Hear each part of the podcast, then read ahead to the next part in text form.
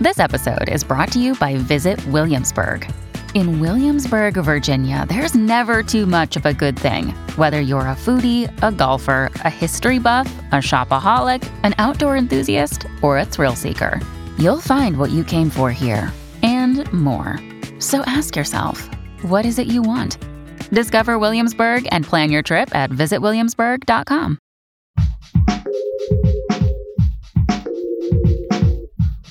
What if you could become a better person, not by working harder, but by taking one small step a day? And not because you're a bad person now, but because there's something inside you that's ready for more. How to Be a Better Person gives you one tiny step a day you can take to be the person you want to be. My mission? To help you live your best life. Hi, this is How to Be a Better Person, and I'm Kate, your host and author of the book of the same name. This week on the podcast, we're talking about how to stay strong during transitions, which we're all in collectively, thanks to the fact that summer is over and fall isn't quite in full swing yet. Any parent will tell you that it's the transitions when toddlers are most likely to have a tantrum, between playtime and nap time, for example. And really, we're all just grown up toddlers. How can we steady ourselves while still being able to go with the flow and do it without getting anxious or otherwise out of sorts? This is the question we're asking this week. Today's big idea is that nature is a great balm for worried minds. Richard Louv, who wrote Last Child in the Woods Saving Our Children from Nature Deficit Disorder, said it best when he said, The greener the setting, the more the relief. And you know what children grow up to be, right? We've already covered this. That's right, adults, like you and me. We need more nature in our lives, and a great way to get it is to get yourself a houseplant.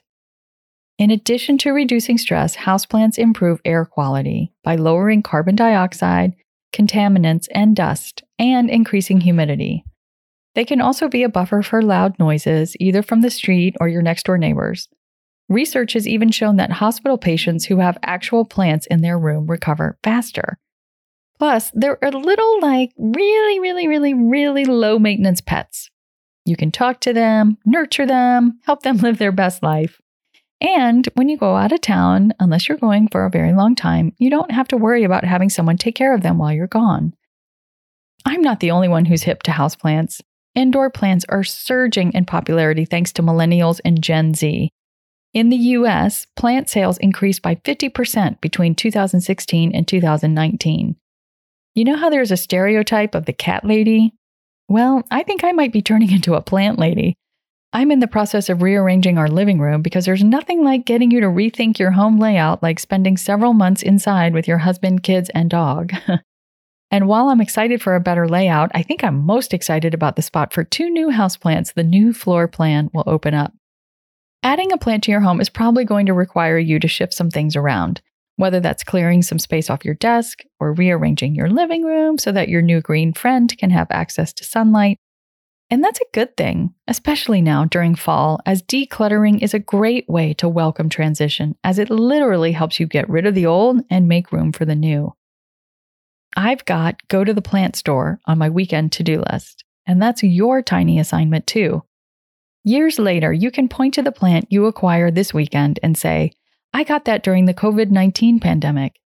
And in the meantime, that plant will keep you company, give you something to focus on, give you access to nature, provide cleaner air, look pretty, inspire you to shift things around.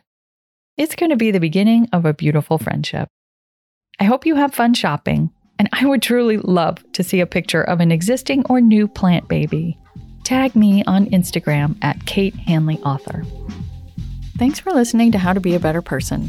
Our theme song is Left for Deadish by Junior85. The podcast is mixed by Sound Advice Strategies. If you liked what you heard in this episode, share it with someone you think would like it too. Your voice matters. Also, How to Be a Better Person has an official newsletter that sends the past seven episodes, a sneak peek of the week ahead, and one well chosen meme to your inbox every Saturday morning. Sign up at beabetterpersonpodcast.com and click on Get Podcast News. I also love to hear from listeners. I mean, I love it. Send me an email by clicking on the Contact Kate button at beabetterpersonpodcast.com. Tweet me at Kate Han, K A T E H A N, or find me on Instagram at Kate Hanley Author. I look forward to connecting with you.